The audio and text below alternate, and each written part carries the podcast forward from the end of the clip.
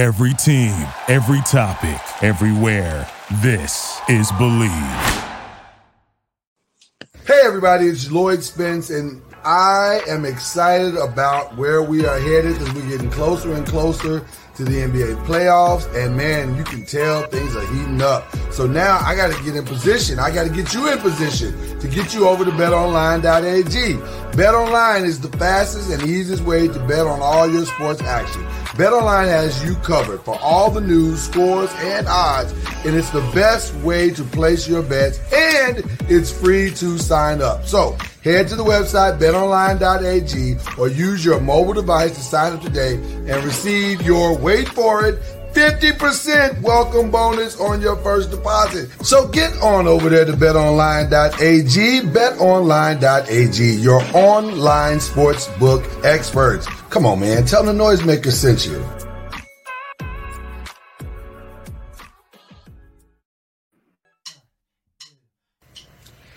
Man, I wish I could get back to fishing on the weekends, back like I did back in the day when I was a wee lad. But I can't, man. The time is okay. Let me just be honest. I can't find the right stuff. I don't know the right baits to go get for Texas. But I'm glad our new sponsor, Monster Bass, is the fun and affordable way to get the best new baits from the fishing industry's top brands delivered to my doorstep each month. Premium subscription fishing company that handpicks the best baits based on where I live and where you live and fish. No more guessing on which baits are going to work. Just leave it to the pros at Monsters Bass. They know what to do.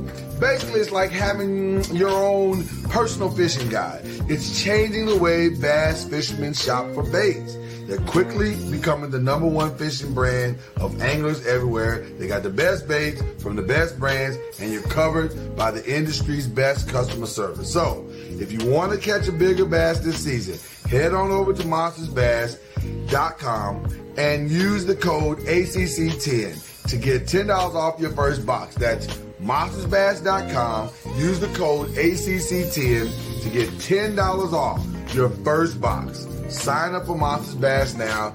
Tell them your boy Lloyd Spence sent you.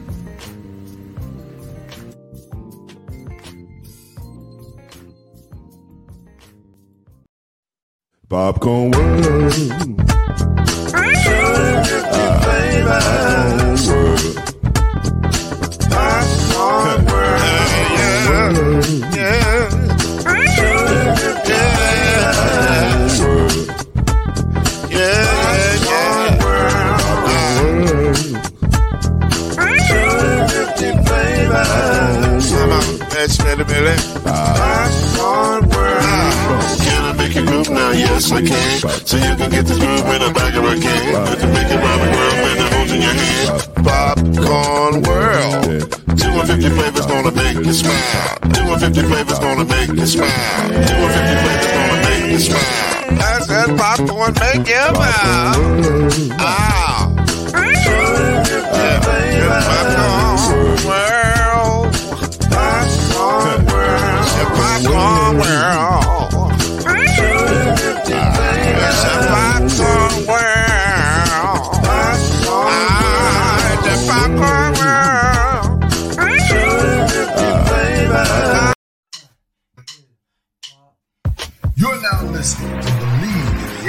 ACC with Heisman Trophy winner and Florida State legend, Mr. Charlie Ward, Wave 3 TV, and Fern Creek Hall of Famer, Kendrick Haskins, and Mr. Talking Noise himself, and of course, Mama Noise's Lloyd Smith. And now, it's time for Believe in the ACC. Glad to be here with my brothers this morning. And yes, we are recording this day of today. Uh, we're all here.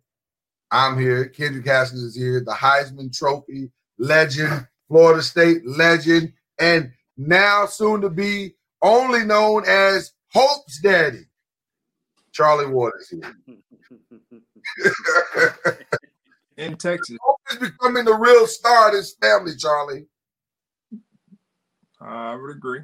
How does it feel to be replaced? Uh, uh, that's what is supposed to happen. I mean, That's exactly what's supposed to happen. Charlie. everyone's replaceable. Just remember that. That oh oh oh Charlie dropping the jewels this morning. Everyone's replaceable. I love it too, Charlie. I got to be honest with you. whether you like it or not, we we all gonna leave this earth, and someone's gonna replace us. That is exactly true. So that means when the time comes, somebody's going to be doing believing the ACC, and it won't be me. Just FYI, I don't know who that person is, but you know. All right, it's good to see you guys this morning, man. Yes, sir. See, man, good morning. Sometimes, sometimes, Kendrick and Charlie, you stumble into a show and you think you've uh, really expired that that topic. You say, "Well, we've kind of talked about that already," and there's really not a whole lot more to talk about. And then you dive a little bit deeper. You go, "No, wait a minute, maybe there is." Because so yesterday, a story broke in college basketball that the highly heralded two-time first-team All-Pac-12 player Remy Martin decided to leave Arizona State and transfer to Kansas. Now, I didn't I was not aware, first of all, I was not aware that he was unhappy with Arizona State and wanted to transfer. Were, were either of you aware of that? I I hadn't heard anything. But let me just let me just say this, man. Yeah. At this point in time, there there is no rhyme or reason. There's Right. no Right. There's none. That's why I wanted to dive back in because when I looked at the list, and I know there's a lot of transfer people in the portal. I know that. We already talked about that. At this point, I think the last count was 1,700 in the basketball and 1,500 in the uh, football. You So there's a lot of, huh? seventeen hundred. 17 was the last that I saw. Yeah, in the basketball. Yeah. There's a lot, Charlie. and, and that's less scholarships. Um, well, I mean, listen, you can transfer to multiple levels, Charlie. You don't have to just all go D one. That, but uh, not very many people want to transfer down. Right. those, those people may not have a choice. You just said there's not a lot of scholarships, so they may not have a choice. You got Right. if you want to play college ball and you think the school you're at doesn't work, you got to go where there's a spot. So this is this is going to be a. I, you know what I should have named this show today? I should have named it musical chairs. I think I may I think I may change the name when we load it to the podcast later today because the that's thing that's feels like. amazing. Yeah, The thing that's amazing me is how many players are transferring within the conference. that's the other part. I'm going. So you just so everybody's okay with this? Like we gonna break up with our wife and then go get the wife of a neighbor, like our homeboy? Like this is weird, man. Uh, I- essentially, that's. I mean, when you start breaking it down like that, essentially that's what it is. I mean, it's it's uh, uh, this stuff does happen. You know, Yeah. like real life. I mean, that stuff does happen. Um, and so this is just becoming uh, what I consider a reality show. I mean, It really is. Oh, Yeah. You have given me an idea. But but but it's just it's a strange reality show because like we're not talking about a kid who didn't have success. right? Remy Martin played well. Like he he's averaging 19.1 points a game. So what exactly is wrong? I mean, you look at uh, Sahvir Wheeler uh, from Georgia, who just committed to Kentucky yesterday. Yeah. He, I mean, he, he averaged 14 points and seven assists a game last year. What's wrong? I don't I, I, Is he the true freshman? uh, yeah, he was a true freshman last year. I think. yeah. He's a sophomore. okay uh, my whole thing is if if you wanted to go con- to kentucky like out of high school like why didn't you choose them but i understand you got your year under your belt and you got some time to play and you played well i'm just saying this is turned into aau uh travel team on steroids. Yeah. yes on steroids. Well, the other very glowing thing that's happening in the basketball side of this, and we got both sides to talk about today, basketball and football. But on the basketball side, when you look at the top 50 transfers as of right now, just as of today, the ACC is not really benefiting from this so far. No, I mean, it looks like the SEC Yeah. is benefiting the most. Huh? It looks like the SEC Yeah. Yeah, the SEC is, benefiting the most. I mean, I mean, Auburn got Walker Kessler. Why? Why do you think that is? Let's just uh, as, as let's take the macro approach for a second. Why do you think the ACC, or is it just timing? Like at some point you're going to see the ACC dive deeper in. I know Louisville has gotten at least two guys out of the transfer portal basketball wise. I think one of them was from Miami, right? Or maybe both of them Yeah. were from Miami. Yeah, Louisville got a kid from Miami, and got another kid. I'm, it's, it's on this list. I'm scrolling Yeah, yeah, through it's, right it's two kids that they got, I know Florida State has two. and Florida State got two. I remember they got two. Uh, Um, Houston, and then the, the, the player from Kentucky. But like some of the top names in the A- the the, uh, the ACC are leaving, like Walker Kessler. Noah Locke. Yeah, Louisville got Noah Locke from Florida. Florida. Okay, it was Florida. I know it was Florida-based schools. I couldn't remember if they were both from the same school or what. But this is this is what we're probably going to end up seeing. You know, not this one-time transfer. Of course, the same the people who are transferring now can't transfer again. So they're. I mean, if they do, they sit out. Well, is that true though? Because everybody got the COVID pass this year. So does that mean? um, I hope I hope this not a keep passing this. Yeah, I I, I think Yeah, I think I- they're I going to think- get the. this is it. I think this is. I think this is it. I think Okay. the COVID thing is only extended to people uh, staying an extra year in school. Yeah. that was- Okay, gotcha. But Well- yeah, I just I just think this is going to be the model uh, moving forward, especially with the one-time transfer. Now that now it's going to move into a different category because those that have transferred one time, you know, they're off the market at least for a year. Uh, meaning, if they transfer again, they're going to be sitting a, sitting a year. I'm guessing. Uh, I hope that's what the what the what the thing Right. is you know, they don't keep passing. Like I said, you keep passing. Say, oh, you can sit, you can play another year without sitting. But now you start getting new guys on the market each and every year, um, outside of the guys who transferred before. So the model that I've, you know, just been kicking it around with some of the coaches, the model is guys who are leaving for the pros or guys who are transferring, most schools are building their programs, uh, not bro- uh, building their teams around getting experienced players that they thought may be coming back. I'll just say that they thought these guys may be coming back, and they choose to go to the NBA draft. So now instead of going to get a freshman who you've probably already recruited, uh, you can go and get transfer to plug and play to bring that experience that you thought was coming back.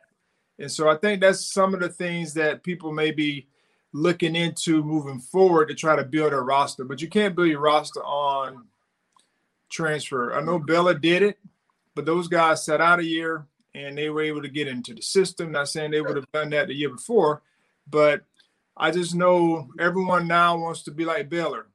Well, mm-hmm. heck, everybody wants to be like the Lakers. You know, they want a championship. right, right, right. Everybody wants to be like the Warriors when they Yeah. won the championship.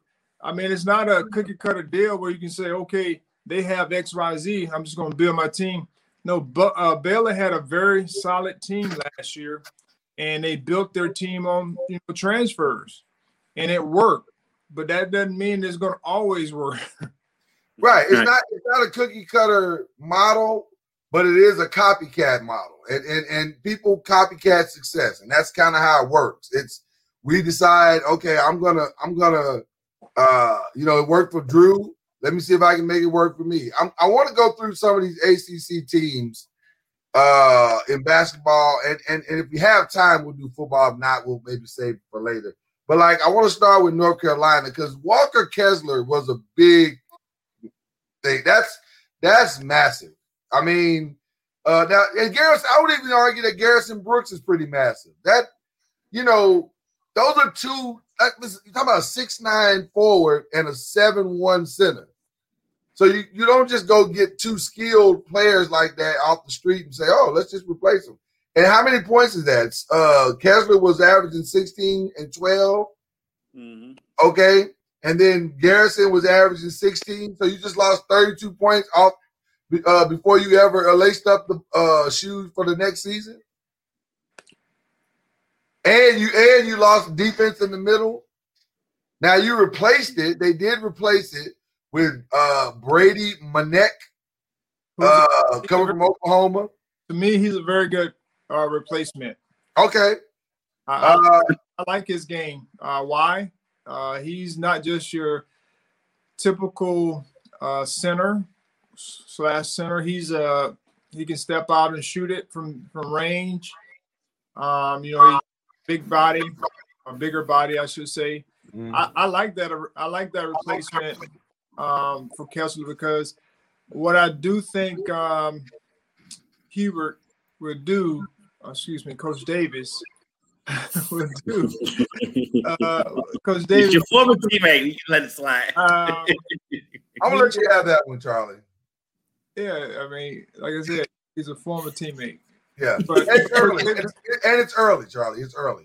So Yeah, what I think he'll do, he'll modernize their game, uh, modernize their their offense when it comes to, you know, they uh, Carolina runs their sets, their their secondary sets, and all the different sets, and you know what they were doing.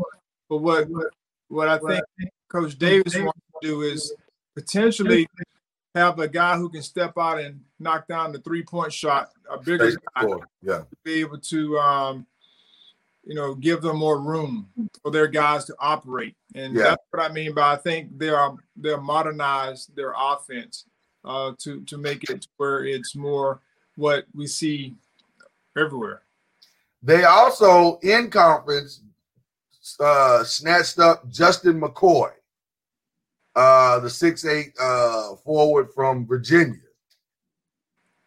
So, uh, and I'm not sure what Justin's uh, raw numbers look like. Let me we can look at that real quick. Justin was averaging. Did they say how much he was averaging? Maybe not.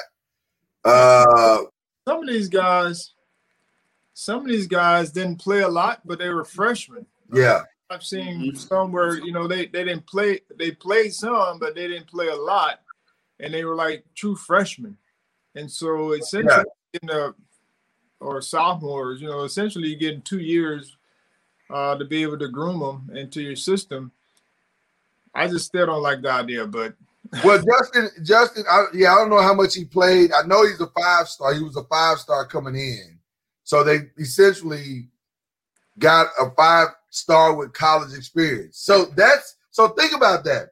That's really going to be, I think, where we're headed, man.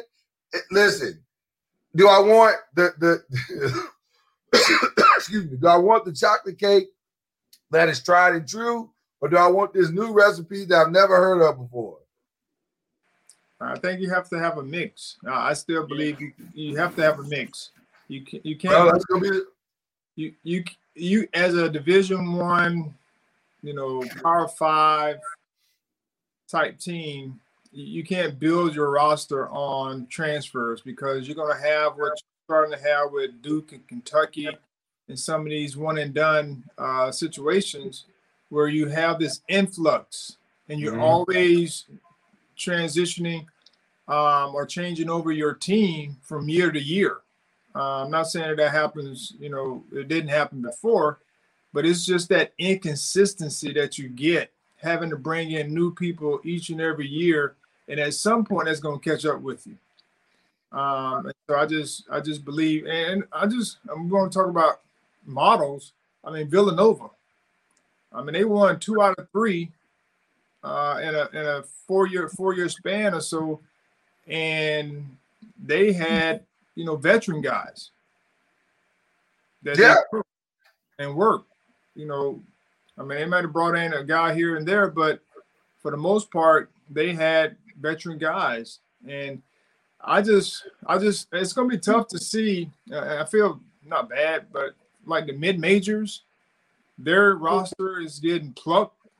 You know, from the, the best players are getting plucked from them, but they also can turn around and get some of these guys who may not have a spot and offer them opportunity to replace. And so I think it's it's something that you know can work uh, because some of these mid majors may get some very very good basketball players as well. Well, you mentioned, and then Kenny, I want you to jump in there. Um, you mentioned where you know it's only if there's seventeen hundred, uh, uh, seventeen hundred transfers. Where are everybody going? Where's the roster spots? Well, if I'm a mid major and I can steal some fours and five stars, I'm probably doing that. That that's who to me will benefit the most because they're going to get the quote unquote leftovers, but some of those leftovers are better than what they would have recruited anyway. Oh, guess who's going to be calling? what do you think I'm talking about there, Kendrick Haskins? well, whatever Yorker. do you mean? He's a New Yorker. and yes, he might have been in some trouble somewhere else, but he yeah. that's for coach. I'm just saying. But you know, he hasn't he hasn't gotten anyone yet. That's not, that's in the uh, portal yet, but he will. um, for, for, for, our listening audience, tell please tell them who you're talking about. They may not have been able to decode our secrecy. talking about, of course, the great Richard Pitino. He's going to known as Rick. I, I, think Rick is going to do very well in the portal. Ah, he's going to do great. He's just waiting. Yeah. Wait for so, the dust to settle. Yeah, and, it's, and it's gonna and it's gonna land in his lap because he know one thing about Rick. Rick knows what to do with with whatever talent he is given and I'm sure it's, it's, easy to recruit to the city of New York, mm-hmm. and and in a city that loves him, and so not very hard at all. Come to Iona, we'll get you into the Knicks games for free. They're good. By the way, they're good. now that they're good. right, they're good again. So there you go. Um, Duke lost three in Jordan Goldwire, Jaemyn Brakefield, and Henry Coleman to uh i'm forward Very surprised. Very again. That I mean, again, I don't I don't know what's happening. Like it's just like you right, it's so weird because you see so many players that get playing time that are starting, getting plenty of playing time, getting all the shots they want, and like, getting like you sat down at a table and with your mom and daddy and said, "Hey, I chose I choose the Duke hat." Then you got there and said, "Ah, maybe not so much." I don't understand right. that. I, but, I and, he started. Uh, and he started. and he started. right. So it, it seems like it, it worked out pretty well for you. But apparently, I don't know. But anyway, he's headed to Oklahoma. Um, and that's such a contrast, too. Think about where these three guys went. Jordan Goldwire went to Oklahoma. Jaemyn Brakefield left Duke to go to Ole Miss. Ole Miss is not bad, though. But I'm, it's such a contrast in cultures and styles, and I mean, it's just, I don't know. That's just weird. Maybe he wasn't a Duke guy. How about that? But he set a table, Charlie, with his mama and his daddy and his sister and auntie and his grandma, and said, "I choose Duke." I'm just saying, once you get to a certain place, you may not feel like that's the right place for you. Right. Maybe he didn't fit in, like the culture. Okay. And it was a culture shock. So he decided to leave Duke and go to Ole Miss, which Ole Miss is a very good school. But yeah. Duke. They're also going to lose uh, Patrick Tape, although Patrick has not chosen a school yet, or maybe more accurately, uh, a school has not chose Patrick yet uh, out of the transfer portal. But he is he is not he is tentatively leaving Duke. So they've replaced those guys. Fielding calls. Uh, he's fielding calls. He's fielding calls as we speak. Uh, uh, they replaced those guys with Theo John and Bates Jones. Bates is it Jones or Bates John? Is he Bates John? Jones, yeah, Bates Jones. I don't know much about Bates. Jones. I don't remember him. He played at uh was that NC? No, Davidson. He played at Davidson. That's kind of an in-state. Yeah. There's some of these guys you transfer kind of thing. You you probably we probably don't know. We'll have to wait and see uh, who who they are and as far as the way they play the game. Right. They are coming from some smaller, or I'm gonna say smaller. Oh, I guess smaller uh, conferences, and yeah. you know you really may not have heard of them. And they and there were some good uh, transfers last year. I know Michigan had you know a transfer to help them uh, in their process because he was from Wake Forest, or one of them from Wake Forest. Uh, but I think there's some smaller schools players that have you know made an impact, you know, on the on a Power Five level. Um, but they've been in school for like three years. Is Kendrick? You can speak to this. Is Cameron Fletcher a great fit for for Florida State? Because I feel like he is. I feel like his skill set could be. He could be. He didn't. He didn't play that much at Kentucky. He got into right. trouble, and you know he had the blow up with Cal on the bench, and pretty much didn't play anymore. I think he got in maybe one game after that, and so he had, he has a little growing up to do. He's got good size. Uh, he's, he's a little raw. He is a little raw, especially offensively. He's raw, but I think defensively and getting boards, I think he'll he'll play a good role in doing that. I, I really like his athleticism. And I think that's one of the reasons why I think it's a good fit because uh to me, the one the number one quality that a Florida State basketball player has is their athleticism. Like they are real athletes, and you can you can I, I don't want to say plug and play, but you can you can kind of move guys around to, to spots, and um, like a lot of guys can handle the ball, a lot of guys can shoot the ball, a lot of guys can go drive to it, a lot of guys can crash the board. That's to me that makes you uh, a pretty dangerous team, and Cam seems to fit in that mold to me uh, for Florida State. Charlie, what do you think about? Have you had a chance to? I know he doesn't have a lot of tape on him, but uh, from what you I don't know. maybe know. have heard or whatever. I don't know much about him. I haven't talked okay. to anyone over there, uh, but I do know, you know, when they recruit kids, you know, they they let you know like the the system. Yeah. And they don't sugarcoat it or hide it. They this is what we do and how we do it. And you know, they lost, you know, some pretty significant guys uh, to the NBA. Mm-hmm. Um, and so um, guys who are uh, facilitators, and so they're kind of looking for that next RaiQuan Gray type of guy. I don't know if Cameron Fletcher is that, but um, I'm sure he can uh, in in one of the modes that they've kind of fitted around their players because they've had you know uh, quite a few guys go to the NBA um, and they play a certain way. Um, yeah, just trying to fit those guys into or find a guy that fit into that system um, or that role is what I, they normally do. I also like Caleb Mills coming from Houston because there's a because again that's that that to me that's that toughness right that mm-hmm. Florida State is always looking for. That you know that listen to me, Florida State teams are kind of like a southern version of Cincinnati team. They here's what you know they're gonna do. They're gonna play hard defense. They're gonna crash the boards. They're gonna they're gonna be physical and they're gonna and they're gonna play for 40 uh 40 minutes. So that's that to me is at least a phenomenal starting point. I think the two guys they're bringing in could potentially be a part of that mix as well. Um, let's see, Georgia Tech, they just kind of did a flip flop. They lost Deivon Smith to uh, or they, I'm sorry, they they gained Deivon Smith, five eleven guard from Mississippi State. They lost David Dadinki, Dadinko, uh, or they're losing David Dadinko. He's another one of those fielding office kind of situations. um, so we'll see what happens with him. Uh, we talked about Louisville briefly, um, and now I'm buffering.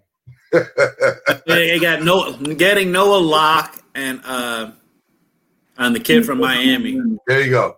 Um, and they also got Jarrod and they got Jarrod West from Marshall. Uh oh, uh, okay. So that hasn't updated. Okay, yeah. Is Josh losing Josh Nickelberry a, a major loss? No, not really. They they they've replaced them with what they got. Okay. They're they're they're changing up. They just hired a new assistant coach. They just announced him yesterday. I'm gonna get you his name. Ah, okay. His, Ross Ross McMains. Uh, he's coached around in the uh, NBA and in the G League and internationally. They they're saying they're gonna. They're, you're not going to see the walking the ball up the court all the time anymore. They're going to be a more up tempo team. They they they got some, went out and got some shooting. I mean, with Noah Locke and you know the kid from Miami, and so they they're gonna they'll be a much better shooting team than they were last year. They were at the bottom of the conference last year in three pointers, so they're definitely addressing that. Let's stay there for a second because this is interesting news that you're bringing to the table. You said that they said they're not going to be a walk up the court team anymore. They're going to push the tempo more. They're going to try to push the tempo more this year. Interesting. Is that is that because that's interesting because that feels like pressure. That feels like somebody making a phone call saying, "I'm tired of watching this walk up the court thing. We need to switch I mean, up." I mean, I know I know little fans that don't watch them now because of the of the way they've been playing because Louisville's known for you know getting up and down the court, transition basketball, and that's not what they're doing right now. So. Well, listen, it is. It, I won't hold you. It is a tough watch. It was a tough watch last year. It really was because it, even in what was what was shocking to me about their offense last year, to me, sometimes there were obvious tempo pushing moments, and they still wouldn't push the ball up. That was what was to me. I don't mind you you you getting into your sets. That makes sense, and when it make it makes sense when it makes sense to do that. Like right. if the numbers are not there, okay, right. But when you have an obvious fast break attempt, or when you have opportunities to put the defense on their heels, why are you still walking the ball up? That's where I think. So to me, that sounds like so. Okay, so is this is this a call from above and a warning shot to to to Chris Mack? I won't go so far as to say it's a warning shot, but it's definitely. I mean, they they got rid of two coaches. They brought in two more coaches. They brought in a new athletic, a new uh, trainer because uh, Fred Hina retired, and so they they they making a lot of changes, and so I'm guessing change.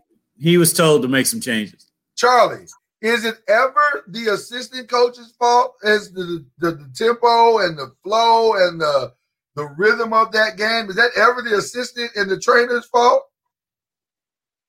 Well, I don't. I'm not going to point blame. I don't think it is everyone's fault if you're not getting the job done. Okay. The head coach always either the head coach is getting new people because they may not be getting what they want uh, from those coaches. Uh, you know, that's that's more of a top-down type deal. Uh, sometimes it is the head coach saying, "I need X, Y, Z," but most coaches are loyal uh, to those guys that they brought in. Um, but in the trainer, I don't know if you're talking about strength conditioning training, mm-hmm. and if you're talking about strength and conditioning training, then yes, uh, strength and conditioning training can definitely help you uh, prepare your guys for the things that you want uh, them to do on the on the court. And so mm-hmm. there are different styles and methods uh, to you know the the training portion. Um, and if you're not getting what you desire or need from the weight room, then you need to make changes. But most times those changes uh, come from above to say XYZ, this is what we need to get done. And then, or mm-hmm. sometimes it's the head coach saying, uh, we need to get better in this area. And I think these guys can help me uh, get it done. And if they don't get it done, then everybody's out. I mean, how, right. long, how long has Chris been there? Uh, this will be this will be his third year or That's fourth year. That's that's awfully early to start making a lot of changes, but we'll see. Okay, I, I, I definitely I think we should all be keeping an eye on that. That's that's a because that's three coaches or two coaches in three years. It would be well, it was Pitino, then the interim with Padgett, and then No, no, Chris no. I'm, I'm- saying I'm saying um, with with in, within his tenure because this isn't the first year that he changed a coach, right? Or No, is- it's the first year. it's It's the first okay, time. okay, But he uh, he uh, he let Dino Gaudio and uh, Luke Murray go. this year. Yeah. Okay, okay. I I I would be curious to see where this is headed because that's that's interesting to me that they that that they they're making such a dramatic because it sounds like it, not just a shift in coaching but even a shift in philosophy. Uh, and he he was pretty healed or uh anchored down on this philosophy for the last few years, like because he was getting, he's been getting pushback from it. Yeah. but But I, sometimes the, part of it last year too is like the guards; they didn't have depth at the guard position to really push it anyway. Because I mean, you, you was already playing Carlik and David Johnson almost forty minutes a game as it was, and so you know if you, if you running and gunning and playing like that, you really don't have anything coming off the bench behind them to give them a breather. Then you really can't you know push the tempo as much as you know people would like to see. But like again, like again, like you said, there was some obvious situation, like the Virginia, the Virginia game, and mm-hmm. the last Duke game or two games that stick out to me mm-hmm. when they just kept walking the ball up, kept walking the ball, up, and they're not, uh, and they, and they wasn't getting anything done in the half in the half court and not getting any easy mm-hmm. shots. So I'm like, why are you not pushing the tempo to try to like try, try to get some easy baskets? But they weren't doing it. And so I'm, I'm guessing that's what the change. They went out and got a bunch of shooters, and so I think you're going to see a, a whole brand new offense for U of L this season. That is really amazing. just say this: um, the shooters. I mean, they're great um, to have on the floor for spacing. However, if if they're just that, I mean, you need somebody that's going to have to facilitate, be the main guy, um, and space the floor. When we talk about spacing the floor, you got to have that type of team. Um, and so, someone, a guard who uh, you know, handle the ball, but also make decisions. Um, or if those guys are shooters, you know, finding ways to uh, get them off of catch and shoot opportunities. Now that's a totally different animal if they're catch and shoot guys, uh, multiple, you know, being able to put ball on the floor, pull ups. Uh, but if they're just space to floor type guys, then you're going to need someone to be able to control the basketball, uh, pick and roll game and make those guys better by sitting them in the corner or spacing the floor, you know, around the perimeter. But if you don't have that, I mean, you, you're going to be up a creek. Yeah, They they, they got new point guards. and With the, well, the, almost the whole starting five is going to be different this year. right. Malik Malik came back. That's huge for them. Yeah, Malik Williams come back, and if he could stay healthy, and you can put Jae'Lyn Withers, at the four instead of the five. I mean, I felt so sorry for that kid playing the five last year. so Yeah. you can get him at the four, and if Malik can stay healthy, but still they they need they need some more size coming off the bench. They have JJ Traynor, but JJ's so thin, he's more of a three than he is a four or five. He's just he has four or five height, but he has a three size, and so So I wonder, I wonder if they're done in the transfer portal. I, I have a feeling they're probably going to go.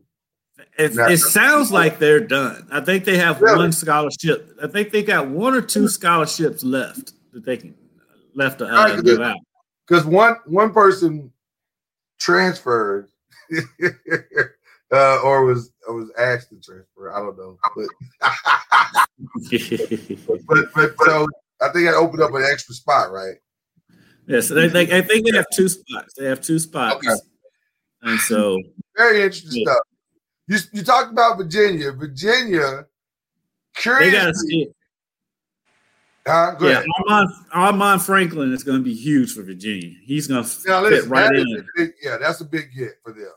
And and so losing Casey Morsell and losing Justin McKoy and Jabra, uh, Jabri Abdur-Rahim, that doesn't feel quite as bad when you replace him with an Armaan Franklin. That's pretty.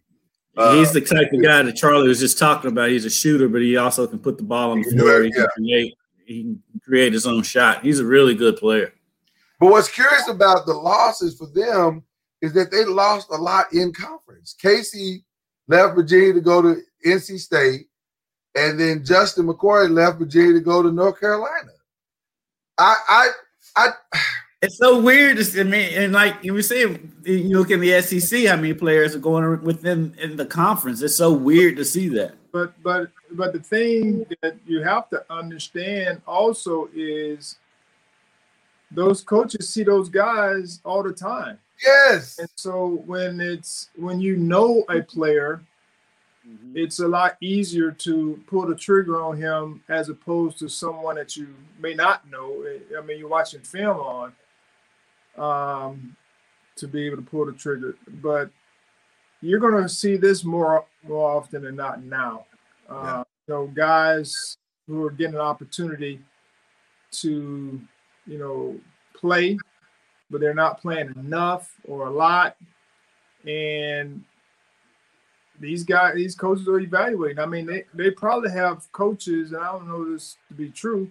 They probably got somebody evaluating kids, you know, all the time. Yeah. Um, and I would I I wouldn't put too much stock in it as far as you know if I was a head coach. Uh, but I, am sure they have someone watching these film, film of you know f- the film of the games. If guys are, if they get a call, because most people get calls from an AAU coach or some form of a coach or somebody on the outside saying that such and such is looking, then that's when they'll probably start watching film on that guy to see if he's a good fit and then watching him throughout the season or what have you. I am speculating here. Yeah, yeah. Information, but I just think it's going to happen more. I don't think you're wrong. I think recruiting. Head on. yeah, I think you're spot on. I think recruiting in college basketball overnight, and we're not even just college basketball, just college sports, period, has dramatically changed. I think you can no longer say, I'm just going to go to this high school and watch this game. I think you're now watching everything. You're saying, man, this kid at uh, Stanford would be a perfect fit here at Duke. or, or this kid at Memphis could fit right in in North Carolina. I mean, I think that's where we are. And, and if you think for one second that conversations or back channel moments are not going to take place now that we have a transfer portal that allows you to transfer immediately for cause. No real reason, just cause. I cause I don't like this play. Cause I'm not getting my playing time. It's gonna happen. And the recruiting of that is gonna happen.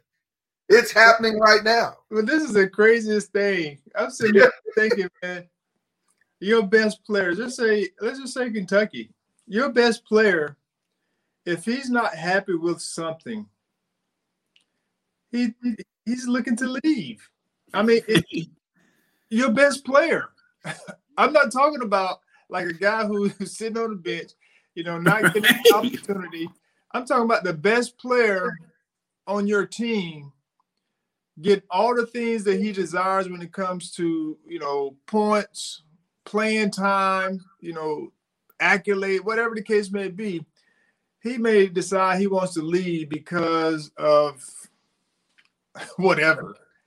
And yeah. that to me is a problem. I mean, that, that is a big, that is a major problem. Like, you know, you're talking about, I mean, that with Georgia, that's Sahvir Wheeler. I mean, he averaged 14 points and seven assists a game, led the SEC, and was ranked fourth nationally in assists. so, I, I, will read this. The again. best player just up and leaves. I will read this again to your point, Charlie. The two-time first team All Pac-12, averaging 19 points for two seasons. Remy Martin is going to transfer to Kansas and probably be preseason first team.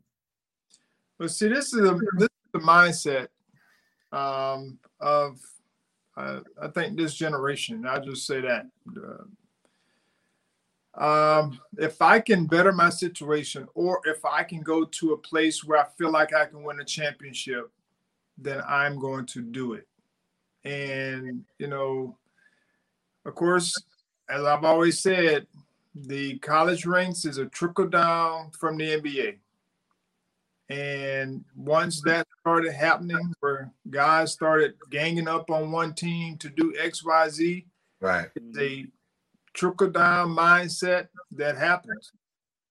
It is their prerogative to do it, but it's just the mindset that uh, that I'm talking about.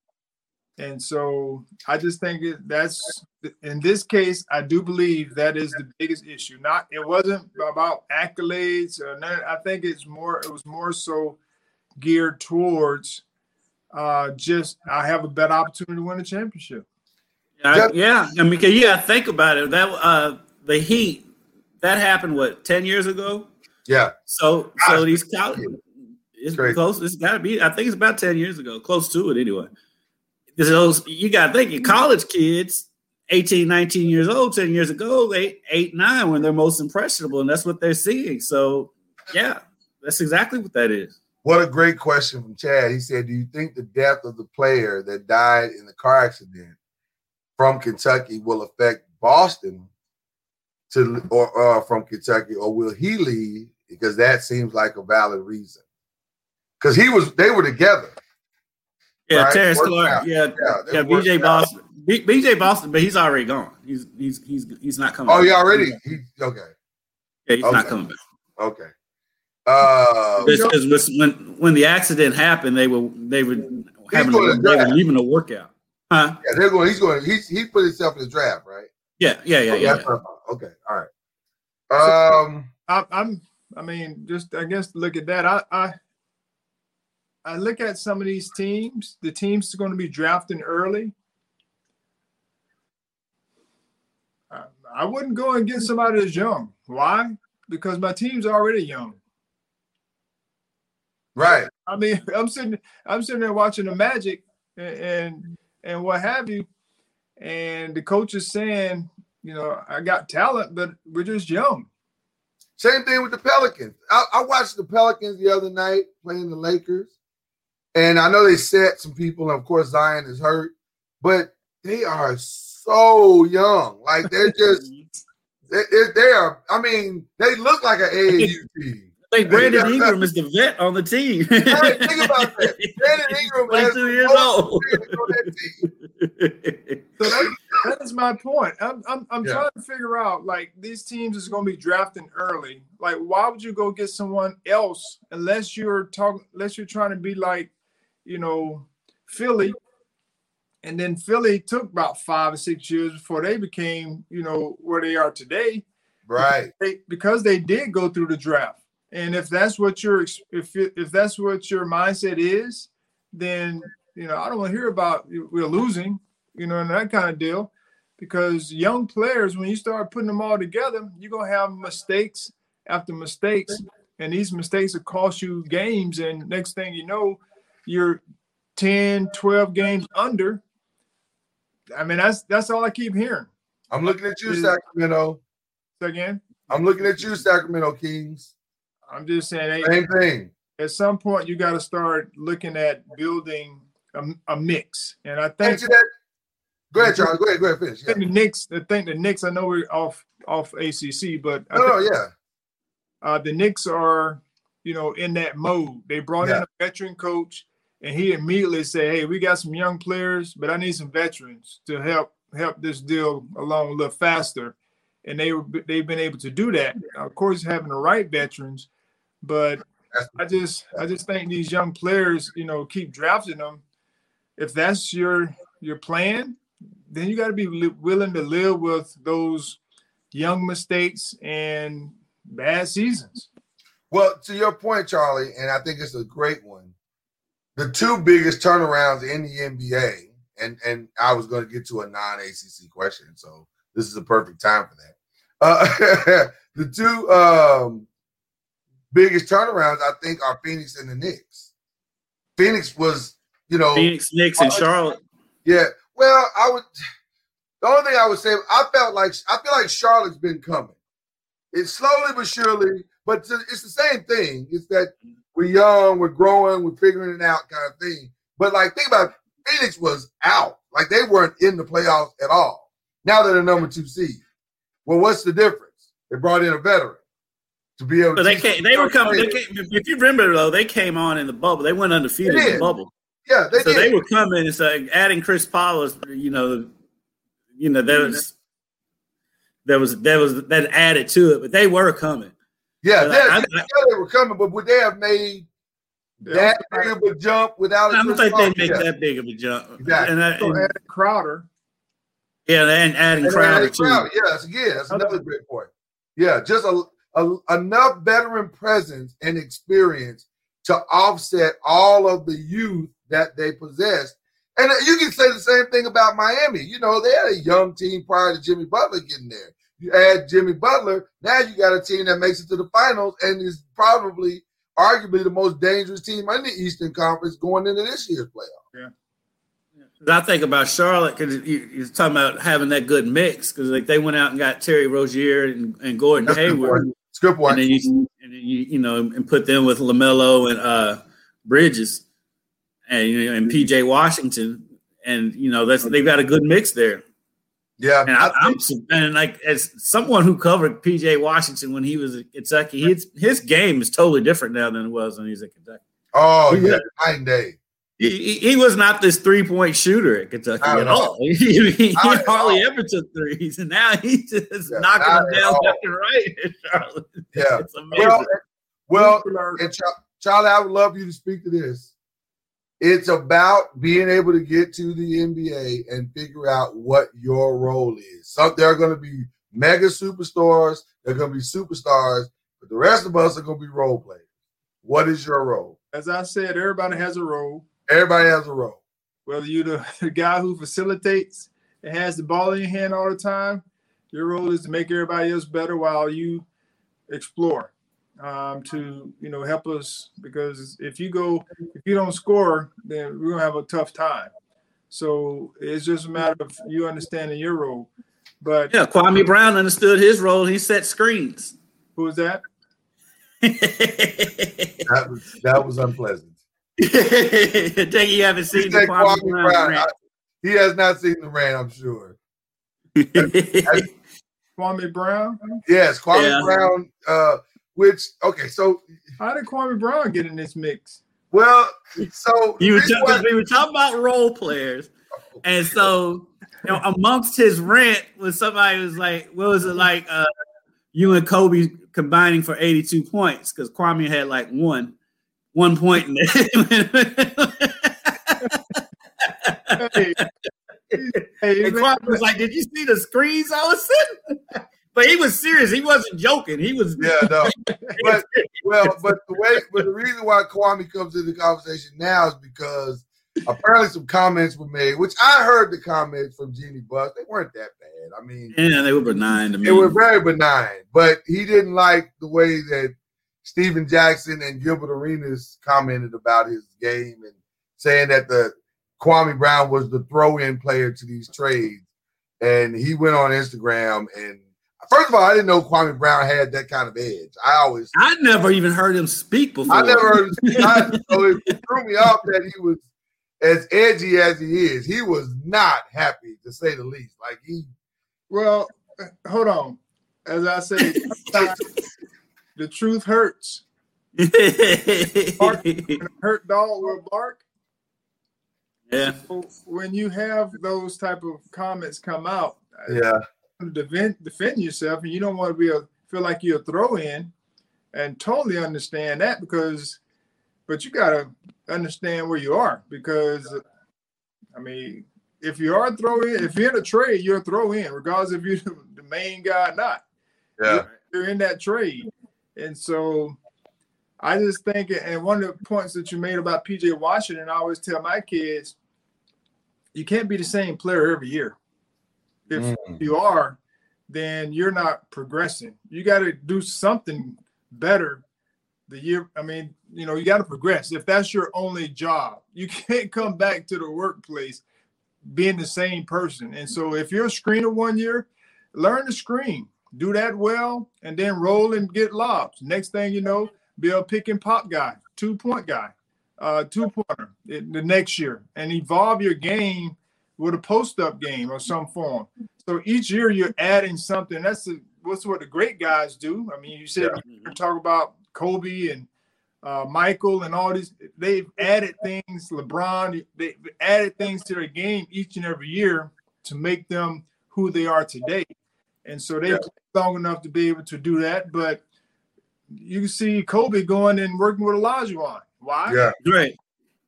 He said, "I want to be a better post player. My footwork, all that kind of stuff."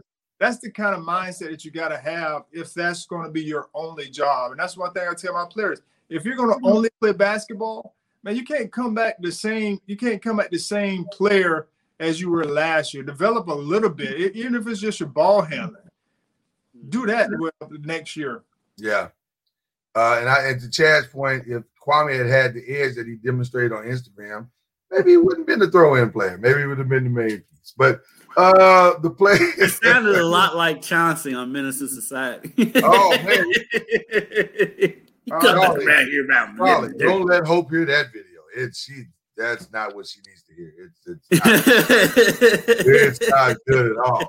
Um, so, uh, so my my non ACC play uh question of the of the week was going to be actually sitting around the play-in game, uh, which is tonight.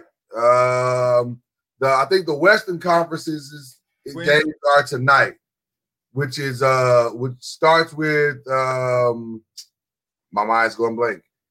Oh, um, not Portland because Portland got in. No, it's uh it's Memphis and San Antonio. Yeah, Memphis tomorrow. Tonight's tonight's games are uh, Charlotte and Indiana and Washington and Boston. I thought it was all West and then East. Okay, so East and West. But that is it's all East and then West tomorrow. So it's all East today. Yeah. So the West have one more day. Okay, so the East play tonight. Mm-hmm. Um, what do you guys thought? First of all, what are your thoughts on the play-in game? Do you like it? Do you? Well, of course, uh, if you're the seven and eighth uh, you don't like it. Why? Because in the old system, you would be in the playoff. Right. Um, however, what they've done is they've kept the season alive, in my opinion, you know, to the end. Uh, yeah. They kept all, all, teams interested except for maybe a couple, uh, which normally at this time of year, the ninth and tenth team, they would have been not been dogging it. Cancun. Yeah, they've been dogging it the rest of the year because they've right. been out of the mix. But you look at a team like Washington, who's picked it up the last few weeks just to get in, and they'll probably end up in the playoffs just because they played well down the stretch. Yeah. Um, and it's just that whole mentality of like the wild card baseball, you know, that one game play in to be able to get into the uh, first round of the playoffs. And so it's that whole mentality and mindset I think they've uh, brought. But it also has made it interesting the, the latter part of the game, latter part of the season where these games matter. Let's just take Sunday for instance. I sat and watched uh, the the Warriors against Memphis. Mm-hmm. I mean, great game. That was a really good game. Yes, I mean you had Steph didn't play. Steph and uh, I mean they sat out their guys the game before to right. get this game because they knew the importance of that game. And so when they came out, I mean, it was almost like a playoff type game. This is the last game of the regular season. All right. I mean, Sunday was an awesome day for the NBA. Yeah. yeah. That stuff don't normally happen. So I'm I'm interested in it. Um, I think the seven and eight team more than likely would probably get in. Um, but then again, you have Washington in the East that if they win tonight, they'll probably get a they'll probably make it. I, I I don't know how I feel about it. I'll be honest with you. I enjoyed Sunday, and as a fan of basketball, I always enjoy more basketball. So I mean, come on, especially if it's going to be played at a high level, I'm always going to enjoy that. But if I'm this, if I'm the Lakers, or if I'm Golden State, and I made it to the seven, eight spot, and then I got to play, and I lose the first game, but I win the second game, and we're still in the seven, eight spot. I just played two extra games for basically no reason whatsoever. so I added extra wear and tear to our bodies when we really needed to be resting during that time. I just added that to our situation unnecessarily. You know what I mean? It just, it just. You look at it the other way for the Lakers. For the Lakers, though, they need games right now to get AD and LeBron back in back in playing shape, back in game shape. So it actually benefits them. Yeah, that's the catch twenty two. For them, they may need two extra games or at least one extra game just to build that chemistry. But if if you're the Lakers and you're in the seven and you win tonight, it's like okay, it's we got a glorified preseason game, and that was nice, but we're still in the same place we were before this thing started. So I don't know. It, it's a weird, it's a weird thing. I think I'm I'm kind of hoping this is a one off and we get back to regular stuff next no, year. It's, it's, here to stay. I was gonna say the ratings have been so ridiculous. I have a feeling the play in is here yeah. to stay. Yeah. I they, I don't know how they'll tweak it, but the key is is is to stay out of seven and eight and nine. I mean, right. stay out of seven and eight spot and that's why so they're making they're making the regular season count or important yeah. because yeah you have you have guys resting and doing those types of things.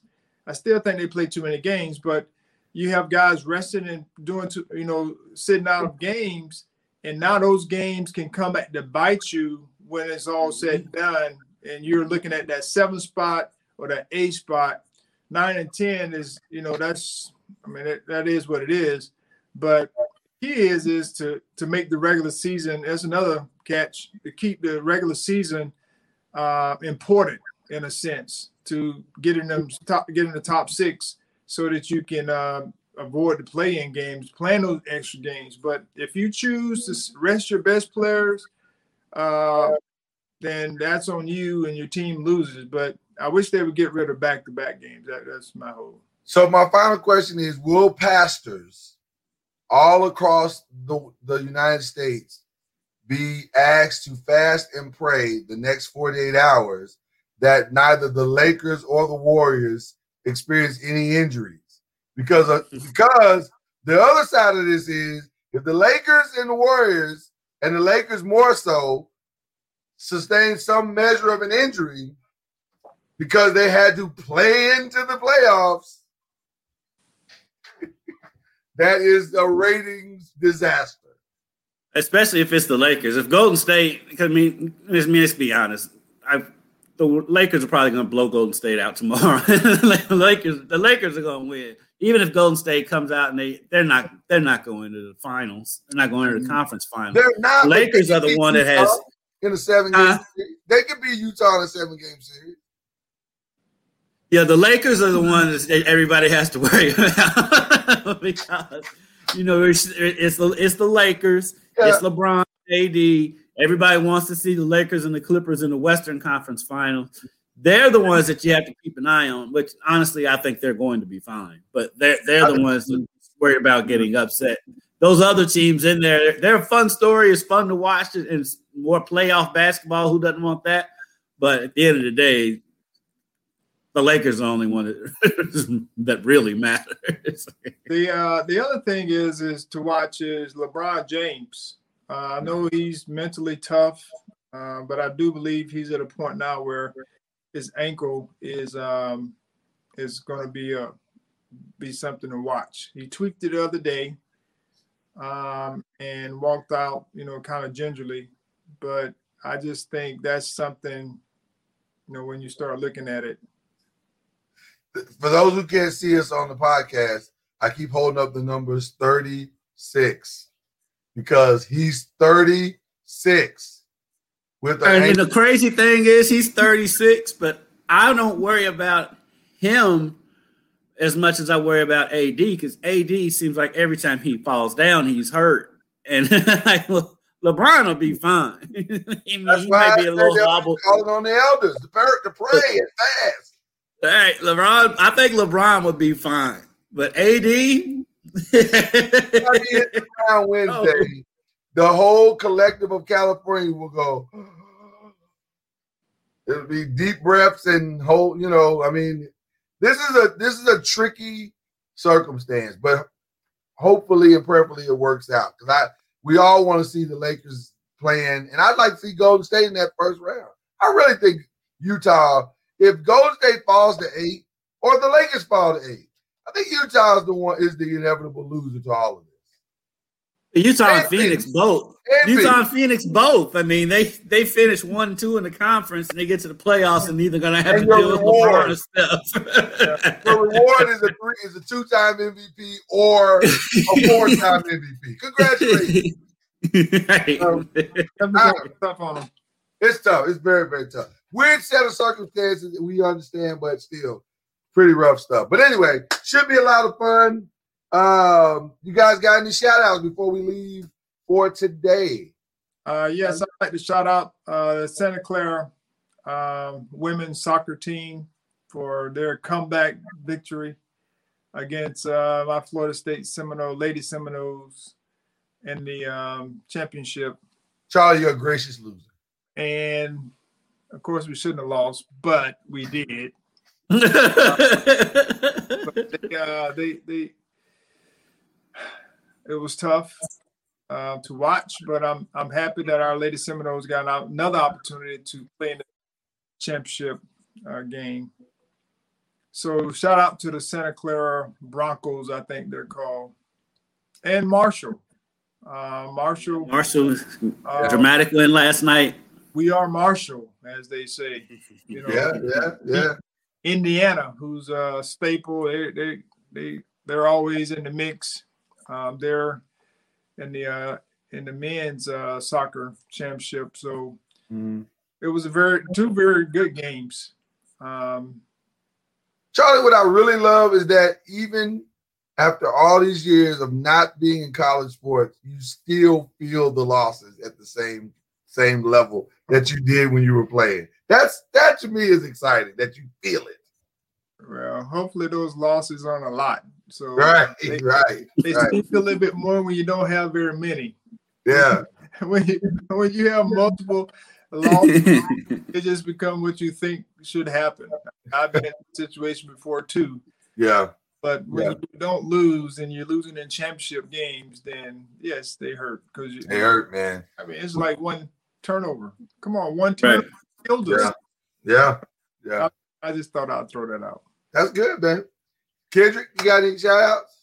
You know, I really didn't, but I have to voice uh, a complaint, and and I'm upset about something. Okay, well, hold on. Let's, let's, My let's- man Charlie has let me down today.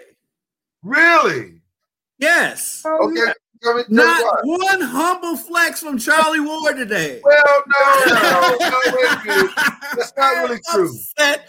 This is a disgrace. That's not really true, Kendrick. He did throw out the Hubert. We let him live. But I, I don't think, I, but I was, I would let him slide on that one, Right, and I really let him slide on it because I was like, I'm sure something will come It's up later. come, yo. I got you. So maybe we should have let him slide. Maybe we should have, uh, we should have paid the price. You know what? Let's go rewind it back. Hit him with the button. Hit the button. And that was a Charlie Ward humble flex. There you go. How does that work? I'm not, I, I mean, when we're talking about, uh, We talking about Hubert. yeah, we're talking about a teammate. I mean, somebody that knows. Charlie, Charlie, he's not my teammate. He's not Kendrick's teammate. Whose teammate is he, Charlie? Probably on, on, on the normal Exactly. circumstances, we'd have let you slide, but you didn't give Yeah, the people can't. what they want. We can't have a You damn- gotta give the people what they want. Yeah, I agree. I agree. I have to agree with Kendrick on this one. I want to give a shout out. Shout out to the Hall of Fame for finally doing right by Chris Webber. To me, Chris Webber, How did this take so long? I have no idea. It should have happened a long time ago that he's in the Hall of Fame. But finally, he they got that right. Congratulations to a player who I think has been is one of the greatest and most underappreciated power forwards to ever play the game. One Chris Webber and a guy who had tremendous stick to itiveness. What I mean by that is Chris could have done what you saw LeBron do or whoever and gone to try to chase a ring or whatever. Never did that. Played at Washington, played the hand he was dealt. Played at Sacramento, played the hand he was dealt. Played at Detroit, played the hand he was dealt. And and should have won a college championship, didn't. Should have won an NBA championship, but kept running to the buzzsaw called the Lakers, but never never really complained about it. Just played the hand he was dealt. So I appreciate Chris Webber. I've always appreciated Chris Webber for that. So shout out to Chris Webber. I'm so happy for him. And also for him and Jalen finally making up and right. demonstrating to all black men everywhere that you can get past the issues. Hopefully they can reach out to Kwame Brown. That's probably not Stephen Jackson and Matt Barnes. I, am not going to hold my breath on that one. All right, guys, have a great, great, great Tuesday. Uh, we will see you again. I guess tomorrow we'll be back record this live on Facebook and YouTube tomorrow. And uh, until then, this is Bleav in the ACC. That's Kendrick Haskins. That's our Heisman Trophy Hall of Famer, Charlie Ward. And we will see you later.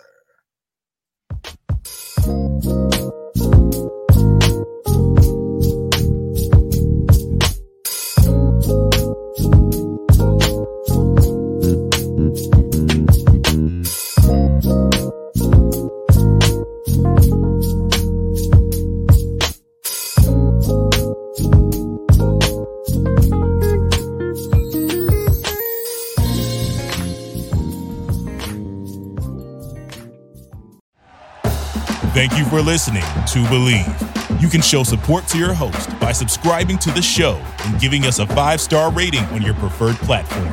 Check us out at Bleav.com and search for B L E A V on YouTube.